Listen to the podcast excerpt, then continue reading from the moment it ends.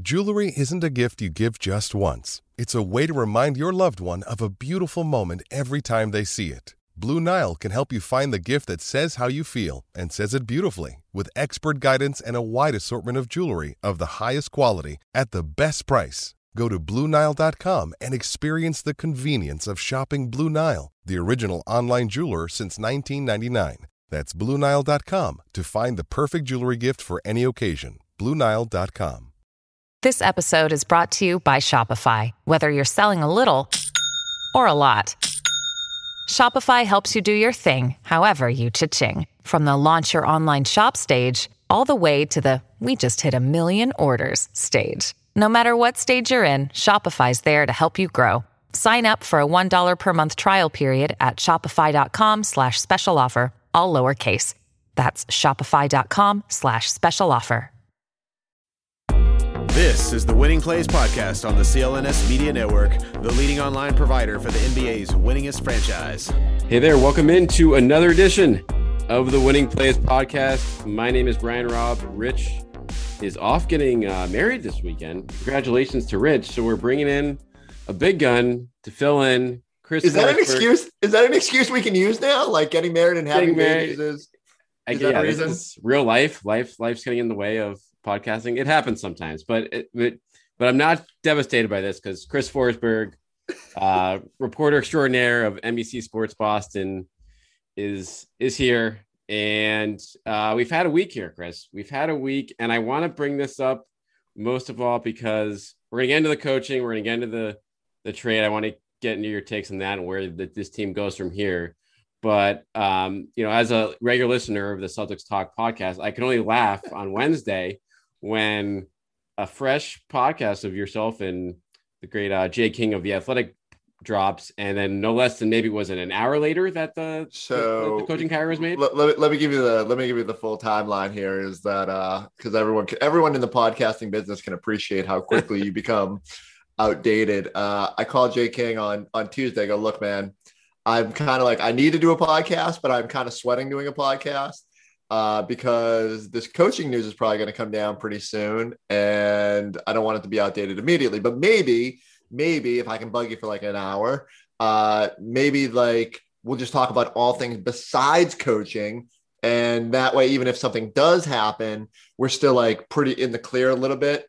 Uh, but you know, I made the joke at the start of the podcast. I said, "Well, you know, we're recording this knowing that 30 minutes after this post, it, the, the the coaching decision is going to be announced, and 30 minutes after the podcast posted on NBC Sports Boston uh, that afternoon, we got a we got a new coach. But uh, yeah, just gave us another excuse to do a new another podcast uh, like 12 hours later. I hope. I keep saying, you know, uh, the the podcast with Jay was really good. Uh, we talked a lot about what we'll probably talk about today, and people can still listen to that. So hopefully, people like you know, there's no reason you can't just listen to two episodes. It's it's like a bonus.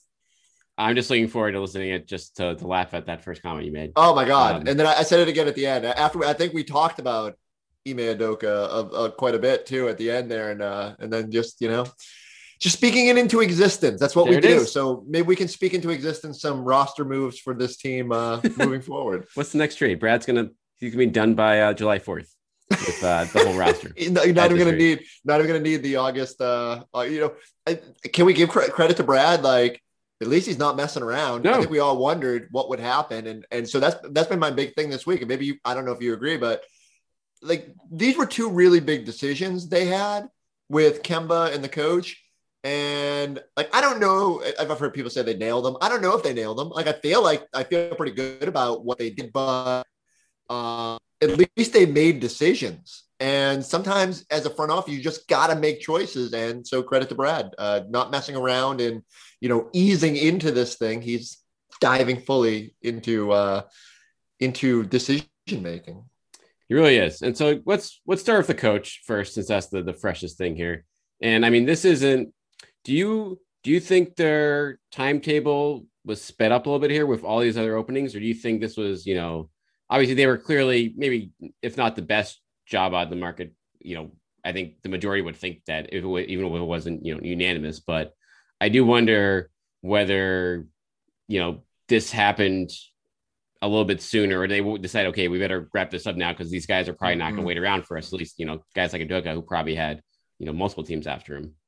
Yeah, and I think just you know uh, we'll we'll never know what their you know official order was. Was Udoka their number one choice? Like I suspect he was, based on you know the little timeline that we know of so far. But um, coaches were going to start to come off the market fast and furious. You know, we see Rick Carlisle go to Indiana now, and you know Portland will probably make a decision here sooner than later, maybe as soon as the Clippers are out of the playoffs. And so uh, it just feels like once those dominoes start falling, you don't want to be the team that's like, ah, well, do we want this one or that one? And so uh, I think it was pretty clear when Brad jumped on that call earlier this week and said, like, I'm not going to talk about this. It felt like they were probably getting down to the nitty gritty, and right. uh, you know, so uh, uh, credit to them for for moving quick. Like, I think we all keep saying it, right? Like, Ime Udoka checks a whole bunch of the boxes that they were looking for. And so it sort of makes sense that it came together. But yeah, they had to wait till the Nets were out probably before they could could really pounce. And you know, it's just part of the process. But uh, I like that. You know, they they again, you you don't want to be the team that's sitting there when five other teams have made a decision, and you're like, well, what are we doing? So uh, good on Brad for for moving quick.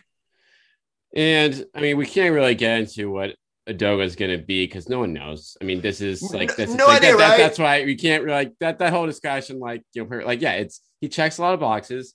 He clearly has the support of the stars, which again, this all is great. But what we're gonna, I'm more fascinated to see what's going to happen with his staff now. Is mm-hmm. he going to um, bring back some of the C's assistants that, from what I hear, are some of them still are under contract? Yeah. Um, or is he gonna start with his own guys, and it's going to be fascinating from that standpoint. And I'm also, I think it's pretty clear he's probably going to bring in a a guy of a lot of uh, head coaching experience next to him, mm-hmm. I would imagine, and that might mean we get. You know Brett Brown and his amazing Maine Ooh. accent. With, like I was, I was going to go with a different Brown. I was going to say Mike Brown.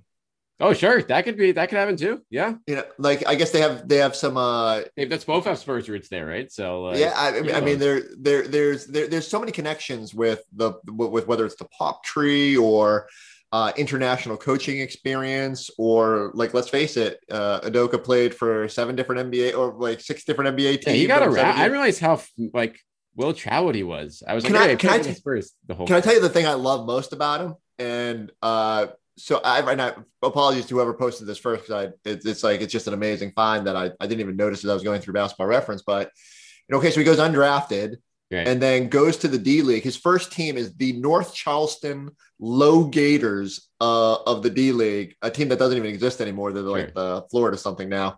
That's your but, territory down there. That's... Well, that's the thing. like I, I I I feel like I am Johnny South Carolina now, and I had no idea they had a D League team in North Charleston. And so uh, I'm slightly embarrassed. I'm also now on the hunt for a jersey. So if anyone knows how to, like, I can secure that without having to go to the thrift shop the next time I'm down. Uh, and I'm, I'm assuming it's, it's thin because I don't think they were there very long, but you know, this is a guy who had to really grind just to carve out a like role in the NBA. Like he goes to the D League for 50 games that 2002-03 season. When did the D League start, by the way? Was that like well, I mean, what, was it like year? Like, it had to be like year two because I, I think that was up. the year two of the Lowgators or whatever, right. right. Like this is when the Celtics had a G League team in Utah. uh, when when when they literally have to send down like Gabe Pruitt would go to Utah and he'd be like, "Oh, you're never going to see him again." It's not like you just recall him from Portland for a, a spot start. Uh, but 2001. Yeah, so yeah, that oh, was really? he, he, was probably there as it began. Literally like, year two, uh, he is with the low. Yeah, so that's right. That that that so that legitimately was they were one of the original teams, and uh, I can't even imagine what the competition level was like back then. He was. I found the pocket schedule for that year for the Lowgators, and he was not on the cover, so not very highly touted, even with the Lowgators. But um, you know, clearly made an impression, ends up with Kobe and the Lakers the next year for four games, not much, but then goes to France and to Spain. You know, what I love is nothing has been necessarily easy for Ime, and it feels like he's had to prove himself at every level. Now, he clearly they took a liking to him in San Antonio, and Pop puts him on that staff and talks about like, hey, look, if you're just going to hang out after practices, you might as well be a coach. And you know, he gets into it into it that way, and uh, you know, but he was there for a championship in 2014, but has had to kind of wait for this opportunity, right? Like nine years. I mean, he's only 43 years old, but um, you know, feels like he he sort of had to pay his dues. And uh, that's what I just keep coming back to. The, the thing is like everyone sort of says he, we're kind of surprised this hasn't happened sooner than this and that he's ready for it. Uh, so I love I love that he, you know, left the nest when the, the Spurs started to go downhill, or or at least went into a, a transition mode, uh, and and went with Brett Brown, and then ends up on that super team in Brooklyn this year. Uh, I'm fascinated to see just like how much that path helps him with whatever's ahead. What what was your biggest takeaway from, you know, now as we're all googling Ime Udoka and trying to figure out like how what what what will translate and and what what we should be excited about at the at the next level. Besides the the Nigerian Mortal yeah, the Kombat fight, the, fight, the fight, yeah. yeah, like- which which sounds amazing. Well, and we got, I mean, we'll, we'll have some Fresh Prince talk later in the show. I'm sure for you know his fiance, uh, Nia Long there. Um, I have a great story about that too. So we continue. Okay, yeah, we'll say that for the end. Um, yeah, it, it based on every just this trajectory and the buzz there's been on like it kind of made me surprised, like why didn't he get his opportunity Mhm. earlier? But then you look at it, like okay, so he he left San Antonio probably when he figured out okay, Pop is still going to be here for Yeah. X amount of years longer, so I need to go. You know, I'm going to go get more money somewhere else. But then you go to Philly and then it blows up on you in Philly that one year. So obviously he wasn't gonna get a job after last season because he got, you know, his Right. entire staff got canned and that was a disaster for Philly.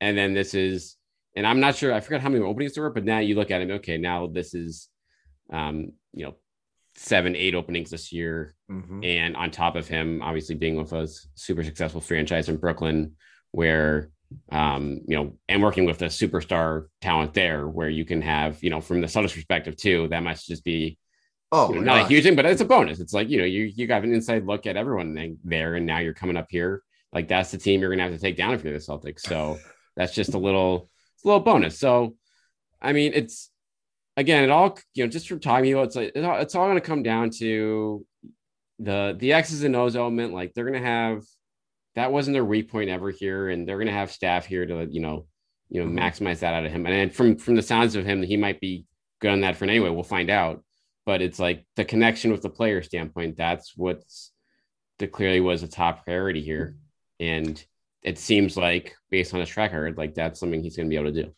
Do you think Jay Larranaga is back? i mean that's tatum's guy right so It's Al Horford's guy too, and- right? oh, i forgot about Al's guy that's right Mm.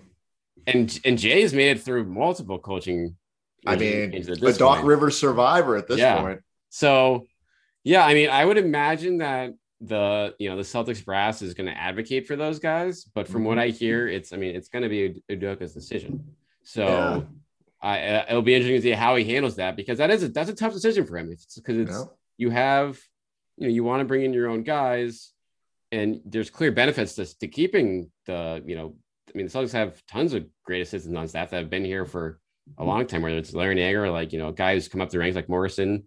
Um, but then Jamie Young, Jamie Young, Jamie been Young has been there program since since- 2006. Exactly. Yeah. Like that's that's probably one of the longest tenured, you know, assistant coaches in the league. Period.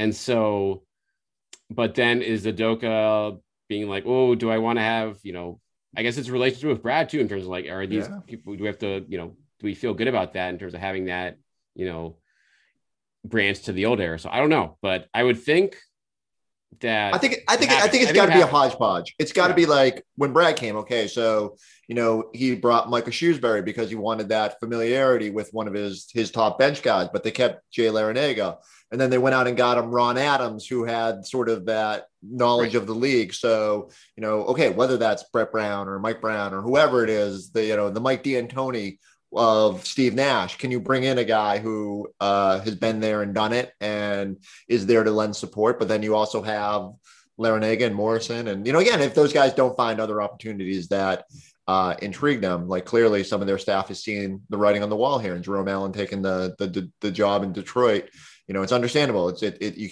can't bring everybody back, especially if he's going to bring in some of his crew. But yeah, I think Brad would, you know, Brad loves uh, institutional knowledge and uh, that's why Al Horford is back. So um, I can see him, you know, advocating, as you said, for, for some of those guys to stick around. Yeah. So that'll be I'll usually just play out, and it sounds like we're gonna hear from him next week. whenever they do officially announce that we're recording this on a on a Thursday night here. Um, but yeah, it's uh again, I don't think just based on what his track record is so far, it like I said, just checks the boxes, and now we'll see is he going to be at Summer League? What's he going to do on that from that standpoint?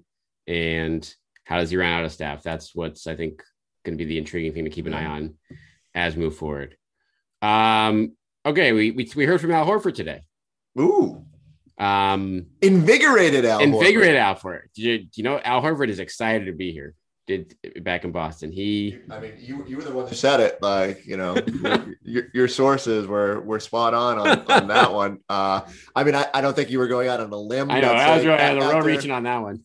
after after the failed Philadelphia experiment and being in uh, basketball Siberia in Oklahoma City for the past. Uh, when, and uh, look, but Oklahoma City was a good experience for him, right? Because he was the lone veteran who had to sort of be that that that uh, veteran guy and uh, mentor guy. But also, they took care of him and, and got his knees right. The Celtics should be sending bouquets of flowers to the Oklahoma City uh, medical staff because it, it sounds like Al feels pretty good coming in here. I did get a little leery when you asked him about if he's going to be playing in uh, back to backs, and he was like, "Ah, "I guess that's the plan." And I'm like, "Man, we, we've heard that before." Where Kemba's like, "Yeah, I'm gonna I'm gonna be playing." Uh, So I'm a little bit leery about that, but you know, the one thing I come back to with with Al, and you know, you can't expect him to be the 30 year old all star they plucked out of Atlanta and was sort of like a focal point of those teams. But the one thing he has consistently done throughout his career is he's made guys around him better.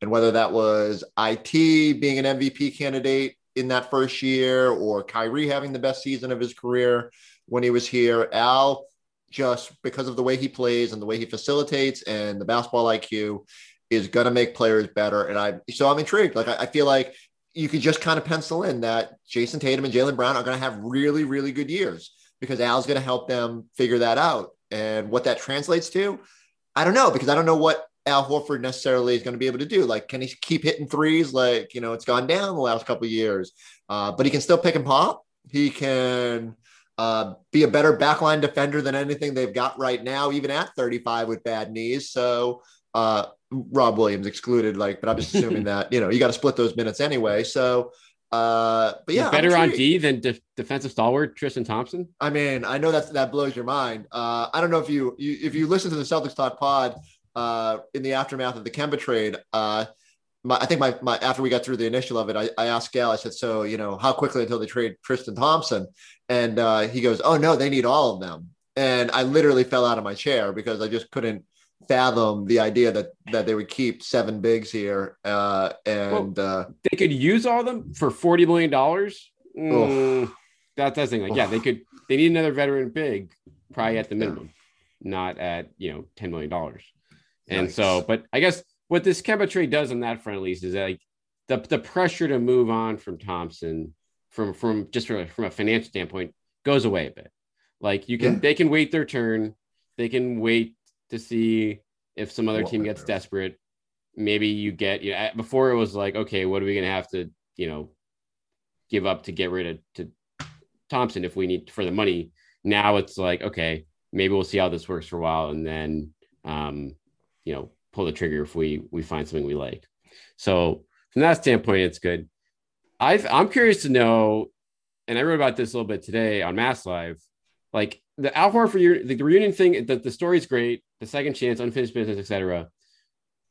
Realistically, though, like what are the odds that he's actually around beyond a year?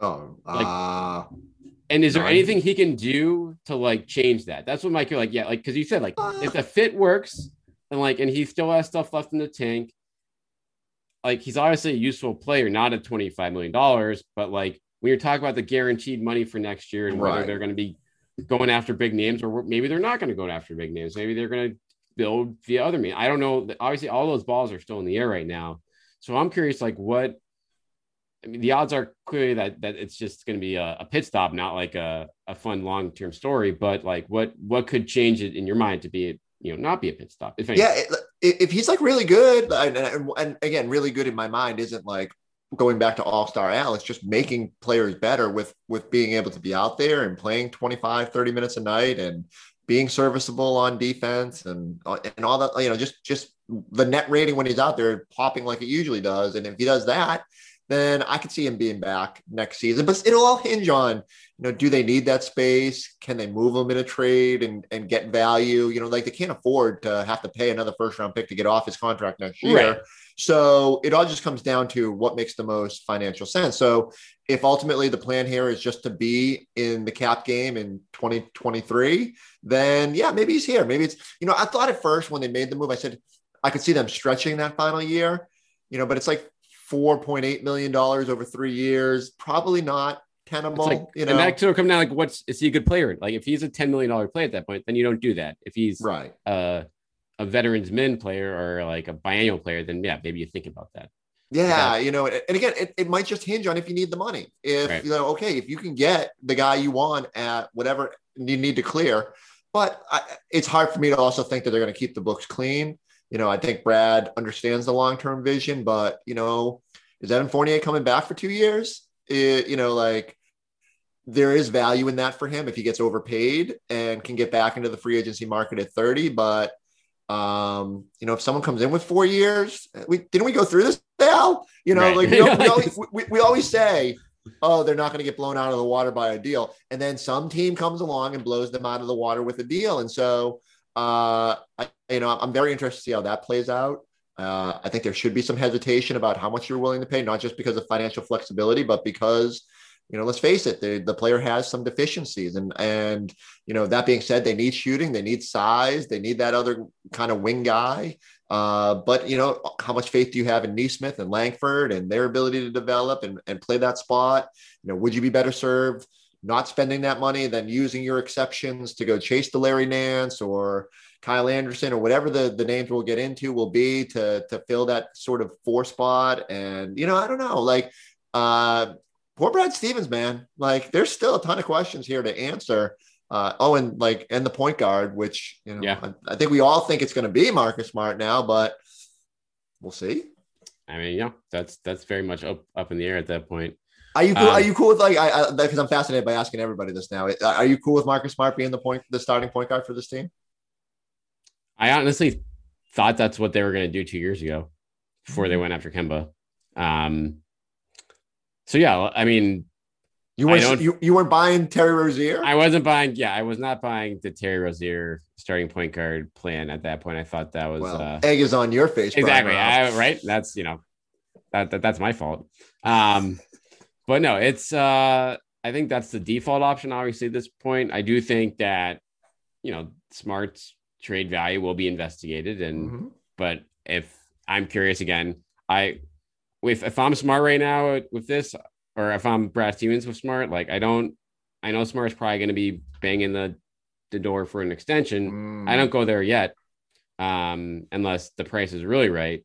Um, because I want to keep my options open from that standpoint. Yeah. But at the same time, I don't I don't necessarily think the Celtics will get what they want for Smart in a deal, which makes the the plan right now easily to say, okay, here you go, here are the keys to the car, Marcus. Um, we maybe should have done this a couple years ago, but now we're going to try it again.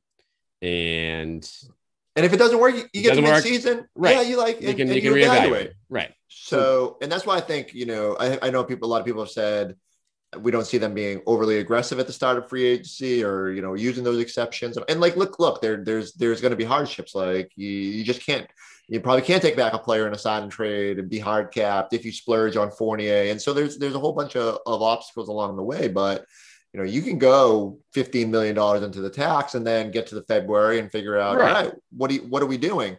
Now that might screw you again if you make a Daniel Theis type move and you know just trying to to dodge the money and and you have to sacrifice talent and it bites you at, at the end. But um, not the worst position to be in if you're if you have to sort things out here at the start of the year. But because uh, because like right now they're not probably a, a championship caliber roster. Uh, a lot would have to break right, so they've they've got to figure some stuff out. Yeah, it is like you said, that always having that in your back pocket, just being able to reevaluate midseason when you are in attack and you have players that you feel like you'll be able to move. Um, like I said, if, as long as you don't wait till the buzzer and get, you know, have to throw in extra cash and a decent player. Who, who are your guys? Like, who, who do you want to see them? I, like, Do, now, do we start playing the game where we're like, who does Udoka have relationships with that they? Yeah, right, right. Lamarcus Aldridge. Yes. uh, done. I mean, um, if, only, if, only, he'd been here last year, you know, maybe, right? maybe, uh, but maybe the hard thing would have. I know the hard thing too. Uh, Patty Patty Mills now, like yeah, uh, like so, yeah. Anyone in San Antonio, there's a lot of there are a lot of free agents coming out of San Antonio this year, mm-hmm. whether it's mm-hmm. Gay or or Mills. I think Mills would be great. Um, I don't think I don't know. I wonder what he wants at this point in his career, or whether he's just gonna, you know, sign a cheap deal with like the Nets or something like that, just to right, right. get a shot at another ring. I think something like that could very much be in play, but um, they'd obviously have a, a pretty big role for him here or any you know point guard that's on the market. Um, yeah, Gay is an interesting. Yeah, but I haven't I haven't gone down too far that rabbit hole. But I think I think that's just where you start is is the San Antonio's of the world, and then or just the I think point guard in general. There's there's a lot of point guard talent around this league, and it seems like you know not that there's a lot of great ones on the market this summer, but I feel like that's a that's a hole you can probably fill for a little less you know cost and obviously like a wing or something like that. Am I crazy? I, I want to call Chicago and ask about Satoransky. I just want size yeah. at that, you know. What are they gonna like? They're in a, such a weird spot, Chicago, because they're like they lose the freaking eighth pick, and now LaVine's coming up. One more year left in his deal, so it's like they got to go all in now, but they don't have any cap room if they keep right. Thad Young have, and Satoransky. So they were trending towards cap room, right? And then they made right. all those moves, and and now you've got tough decisions to make uh, about how. And so, are you all in on Coby White? And if you are, then is Satoransky available? And so, you know, that's those are the spots where those trade exceptions or Tristan Thompson's contract or whatever can come into come in handy for the Celtics um, to get guys that you know again you don't have to sign and trade and and hard cap yourself and worry about all the the obstacles that go into it. Um, you know, and again, if you're committed to Marcus Smart as your starting point guard, you don't necessarily need a game changer at. That's a pun on play on Marcus Smart nicknames there. Uh, you don't need a game changer at the at the point guard spot, but you do need probably some more depth. And every, I, like I had a lot of people in the comments who were very upset that like I somehow took that as Payton Pritchard slander. Um, like, look, I think he's gonna play. Yeah, and, and a very serviceable backup. You can shoot 41% from three on your first year. You're gonna play, you know, in like deep range. I love I love everything about the way Payton Pritchard played. He also had a, like a, a real swoon in the middle of the season where I didn't think he was nearly as impactful as he was at times. And so um, you know, I think there's just a limitation on on on what necessarily he'll be early in his career. So uh, backup playing 20 something minutes a night, that's fine, you know, like, and, and maybe it trends upward from there as he gets more comfortable in the league. Uh, but I just want, I just want size at that position. I want size across the board where, you know, the Celtics don't have multiple players that are getting picked on when they're out there. Like if you do bring back Fournier, uh, and we saw what the Nets did in targeting him. And I mean, obviously Tristan when he, when he was in that game and some of that switching they did. So uh, I just hope they find uh, if one thing we've know uh, from the scouting report on on Ime is that he wants a defensive minded team, and the Celtics are desperate to get back to the defensive DNA that we know Brad loves. So Horford and and uh, Tatum, Brown, Smart, and you know another player in there, whether that's Fournier or whatever. Uh, you know, maybe you got something there, right? And it is it's going to be a lot easier to play Fournier defensively when like teams don't have Kemba to pick on out. Yes, exactly. So that again, you you solve that problem, and you hope again that Al is moving around better than he was, you know, two years ago in Philly from a you know maintenance standpoint. And we'll see what you know the six the six months of rest does for him from there.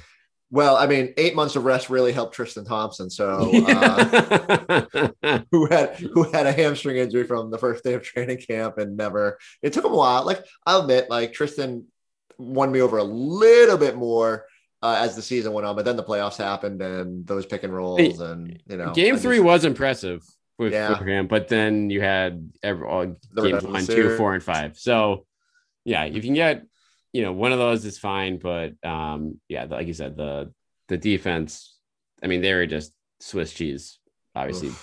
um, but that's uh I mean, we'll see. We'll see what uh how that shakes out there. What um do you have any Moses Brown thoughts? Uh, I think Al Horford is a tremendous hype man. Like really, re- almost criminally talked him up. Uh, you know, it's funny because obviously Celtics fans look at that one game where he had one great half against the Celtics, but the rest of the resume is, you know, it is what it is. Uh, you know, I keep hearing people say if that's your 16th pick this year, that, that's fine. You know, it's probably just as much of a swing to hope that that guy develops as you know whoever they would have drafted. I think the other the 16th pick would add a little bit more upside, but um, can't hurt to have size, and you're not tied to a whole lot of guaranteed money. So you, you take the flyer and see what it is. Like probably squeezes Luke Kornet out here, but otherwise, I don't think it's a big deal. Um, they could have used the seven foot two big man in the past postseason that you could throw in there and maybe cross your fingers. Uh, so hopefully this is, and I shouldn't say hopefully because I really like Taco, but I just think they need better two way players or more reliable two way players. Like I'd love to give Taco Fall all the time in the world to to to come along and figure this thing out, but you know, one of the luxuries that other teams had in this COVID season was they could lean on two way guys, and I don't know if the Celtics have been able to do that necessarily with confidence. You know, there's always these flashes too, even with Tremont, but um, you know, I, I just I, I, just think they need to start thinking about uh, having depth when depth has been questioned in past years, and maybe some of that will hinge on roster building, and maybe have a bit more flexibility if if Brad just does what we expect him to do and and loads up with like 40 veterans on this bench. It is funny. I mean, the two way deals, you know, you get you look around the league and there's so many like guys that turn into like hidden gems.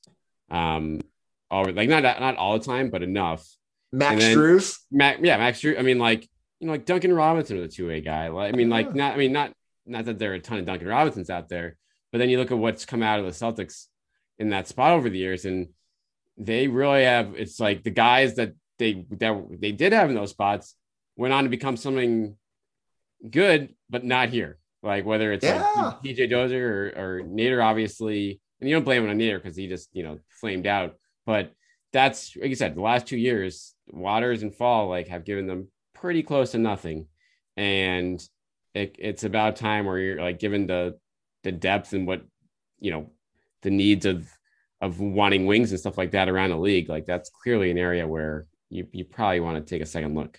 Yeah, you. Uh, I, I sent you a, a, text when you tweeted uh, that Al Horford said that uh, a lot of the, a lot of the young guys were were in were in the Auerbach Center working out or working hard, and I said, yeah, working hard, packing their bags because I just think the back end of this roster has to be overhauled. And you know, I'd love to give Carson Edwards all the all, all the time in the world. And you know, like I will relent that not having a G League team last year really hurt. Like you didn't, you weren't able to get whether it's guys from that 19 class or the two-way guys reps. And you know you needed them at times but uh you know maybe their development is hastened if they're able to play more.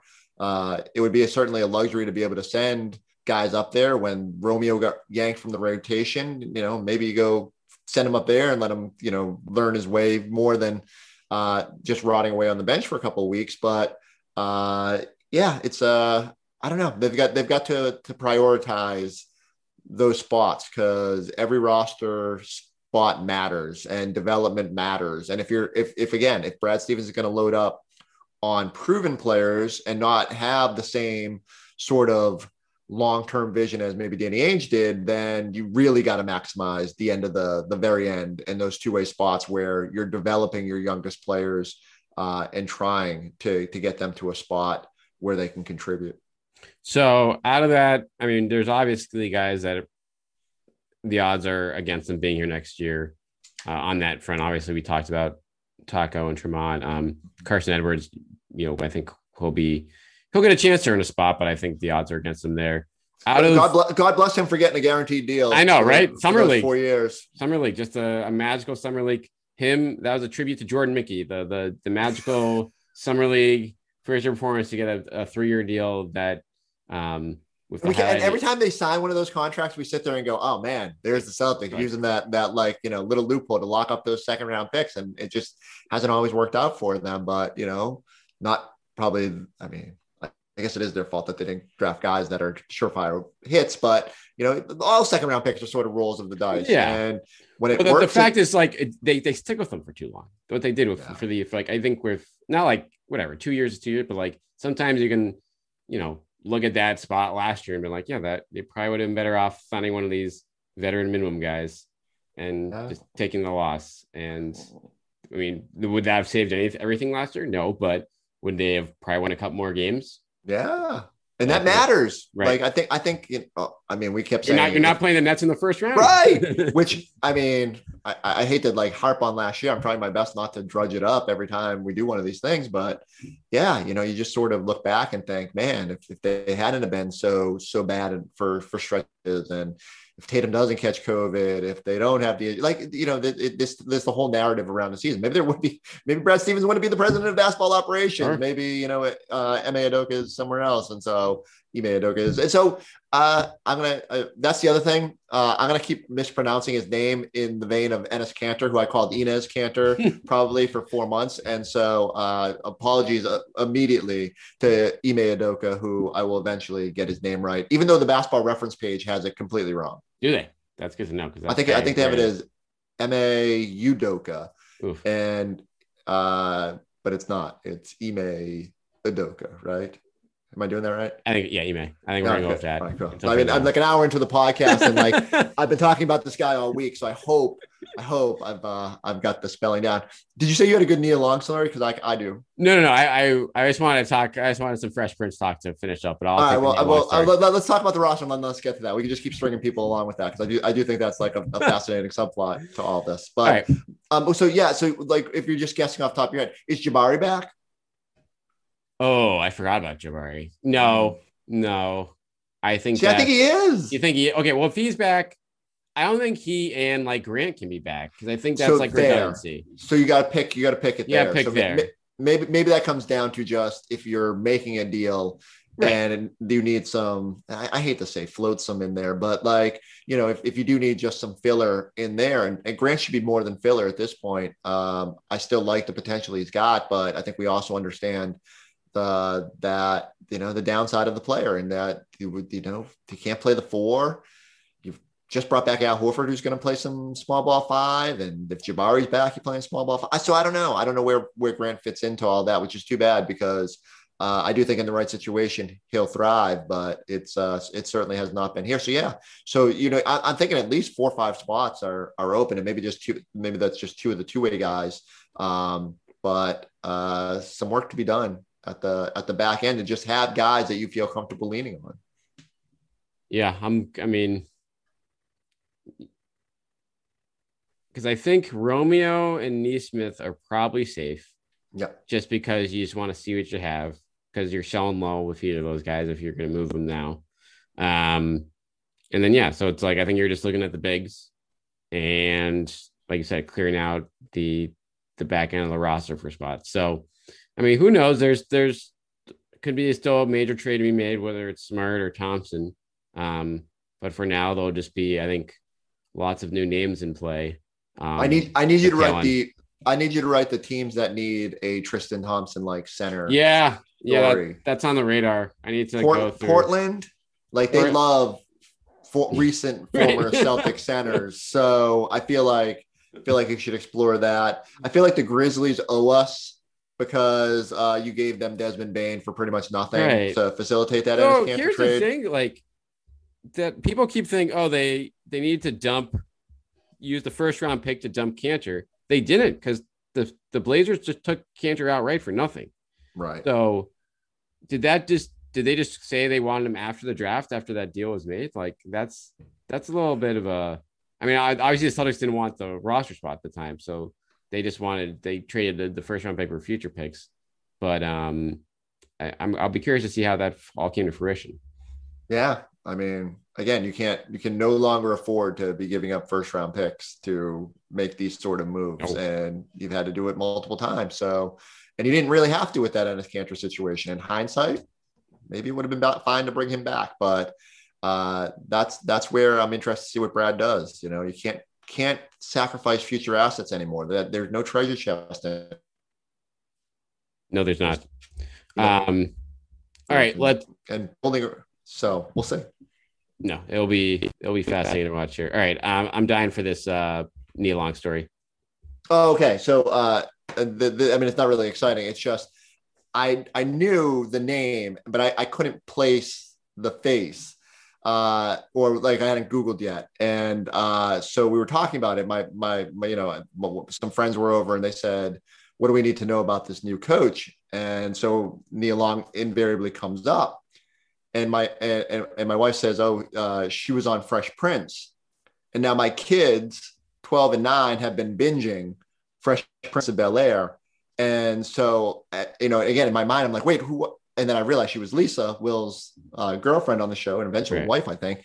Uh, and so my kids are beyond thrilled with the coaching hire now because they have they have they have a connection at least with the coach. Like this is this is important, and uh, I likewise am excited. And it's every time someone asks me about him, I, I want to say all the normal stuff like he was a former NBA player and seven years in San Antonio, but now I just default to uh, he is married to Lisa from the Fresh Prince of Bel Air or engaged. They're I, engaged, I, yeah. So they, I from from my wife's research, they've been engaged for years, but they, you know, just don't, you know, they're some people just don't decide to get married, so they're together, yeah. which is yeah, which is I feel like super common these days.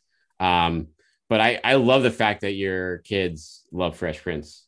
Uh, if if if one thing I've tried to do as a parent, and I don't I don't try to put them in front of the TV too much, but if they are going to be there, um, at least expose them to the classics. And so it started with like Fuller House and then going back to Full House sure. and then Saved by the Bell. And so pretty much anything we binged as 80s, 90s kids, uh, I have tried to uh, implore upon them. But you know, we, what about Boy Meets World? You got Boy Meets World in that rotation yet? you know, you uh, I'm glad Jay King is not on this podcast today because he would be very upset. They tried to watch Girl Meets World and were not fans of the reboot, but they did like Boy Meets World. We okay. just didn't get we just didn't get very far. You know, I, I don't think we uh we binged quite as much as uh as uh, as some of the other shows. They love Sister Sister. Sure. Um, they got Wonder Years? Did you put Wonder Years, or is that? oh, old? see, I, I, think that's a little bit too far back. Yeah. Uh, they, uh, I, I, we're trying like every show that was on TGI Friday on uh, okay. uh, the, uh, I, I can't on the network. I can't name because I work for NBC. So, um, yeah, like anything that's available on Peacock uh, right now. If my bosses are tuning in, we are we are actively. that's why we did Saved by the Bell. Um, and maybe eventually I can get them into uh, now that we have Peacock um, WWF wrestling is on there, oh. and my, my youngest will watch it and, and finds it somewhat fascinating when I'm wearing Ultimate Warrior t-shirts, but um, not not enough to uh, get them to go to an event or anything like that quite yet. But maybe maybe now that we're coming out of this pandemic. Right. All right. So that's I don't. I mean, I think you said that was an exciting. I think that's exciting. Your kids are watching Fresh Prince, and that's you know. I mean, I, I and the, the Garden crowd's gonna give Nia Long a, a huge ovation if they. Oh my god! Side. Um, maybe get Carlton out there. Yeah, Carl, yeah, get the Carlton dance. um, Alfonso Ribeiro appears to have copious amounts of free time between hosting America's Funniest Home Videos and every project that's on uh, other networks. So, uh, no disrespect, everyone's got to work. And uh, I mean, he's had quite a career. I, I, don't. I'm sorry that we've I've completely hijacked your your podcast with. Uh, this always happens too. Like I went, uh, I was doing me and Chris Gasper were doing one and uh, turned into like Southern fast food. And I just get so energized to be talking about geeky things that aren't Celtics basketball at times. Uh, but yeah, um, that's where I'm at with uh, with with emma adoka and and Nia Long, and uh, maybe Hillary can come hang out, and uh, all the all the all the Fresh Prince people, both moms, both. Uh, did you watch the Fresh Prince? Did you ever watch the Fresh Prince reu- reunion? No, I don't think I saw that. Uh, they, so they have both moms together for that, or what? Yeah, so like Will was had not spoken to the original mom because there was it's a contract like, thing, right? Yeah, right, right. Like uh, if it was like as if he was Danny Ainge and would not resign her to a rookie extension, and uh, it really hurt her career, and she was really hurt by it. And uh, you know, it, it was it was it was the the the key moment of the of the reunion, uh, and it was better than the the Friends reunion, unfortunately. So. Um, So was that was that recent? Was that I have to look this up? Yeah, I, I want to say the Fresh Prince reunion was during the season. I I, I had to I had to DVR it for a while, but um, eventually got to it on HBO Max or whatever, or or maybe Peacock had it because I, I can't keep saying other networks while I'm I'm, I'm on a podcast. So um, Peacock yeah, just if you could, if everyone could like and subscribe to Peacock, that, that would that would keep, probably help. Keep my, Chris employed and oh, uh, watch the Olympics this year, please. Yes. and um, uh, yeah, that, that's what I got. so yeah, that's what I guess this is a good place to wrap it. I guess that'll be How, how's, step. how's dad? How's dad life? Um, I used to love. Uh, we just sort of stole parent corner from the Bill Simmons podcast. Whenever uh, like Abby would come on Celtics talk, we just like break out into you know. We, I think we renamed it. Uh, you know something parent you know parent patter or something like that. But um, you know how how is how is the infancy of of dadhood going for you and and trying to cover a, a basketball team via Zoom? yeah it's um it's gotten a lot easier since uh sleep has started happening more consistently for sure um my wonderful wife kate is still on maternity leave right now so um we was hoping it'd be a quiet week so we could hang out more but the had to put it aside like no you're you know you're going back to work right away full time even though we're out of the playoffs. Um but yeah i mean kid it's uh just uh, it's just amazing how many you know you think how many times you know crap falls out of a diaper. You just didn't you know, Oh, yeah. just things like that and it's already i'm already two months in i'm just like you know nothing grosses me out anymore really i think that's just kind of the bottom line Right, and and you had great you had great preparation because you watched the 2020 Celtics uh, for for six months. So you were you were used to crapping yourself. crap uh, everywhere. yeah, crap everywhere. Uh, but yeah, like uh, well, I mean, I feel bad. We we jumped on. I said, you know, when that baby sleeps, you, you guys are supposed to sleep. So, um, and now here I am rambling about the Fresh Prince and bad diapers. So, Oh. uh, the important things. No this is again we're we're getting sleep during the night now. So this is after a month you you feel like a million bucks when you get a few in a row. So uh it could be all night podcasting at this point. But chris forsberg nbc sports boston um subscribe to Peacock. subscribe to peacock. Uh download the nbc sports app. Um first guest ever on the celtics Hub podcast um back in 2010 Was that true? That was your first one? Yeah, that was We did it All-Star you're, Weekend? You're, yeah, you're the only one who would ever come on with me for that. I could I could get on at that point. I had a lot. And we time. just and we we did just take up the uh Emi Udoka 2009 scouting report on Celtics Hub as a player. So that was uh Uh, that was amazing, by the way. Uh, I always wondered how long it would be until I, I had a full circle moment like that, and it has not not to that level. Uh, that shows the depth of reporting that Celtics Hub did back in the day. You and Zach breaking down Eme Adoka's free agent potential coming back a decade and plus later is the ultimate and we'd leave no stone unturned. There's no way I would have gone that deep on on potential potential options. it was a very very sad time. Um all right, Chris, thanks so much for hopping on for late night. Uh we will make sure you listen to him on the Celtics Talk Celtics Talk podcast also. or you go back and listen to the Celtics talk That would be great. Or too. listen to Celtics talk You can dig those up on SoundCloud. Um, thanks a lot, Chris. And thanks for listening, everyone.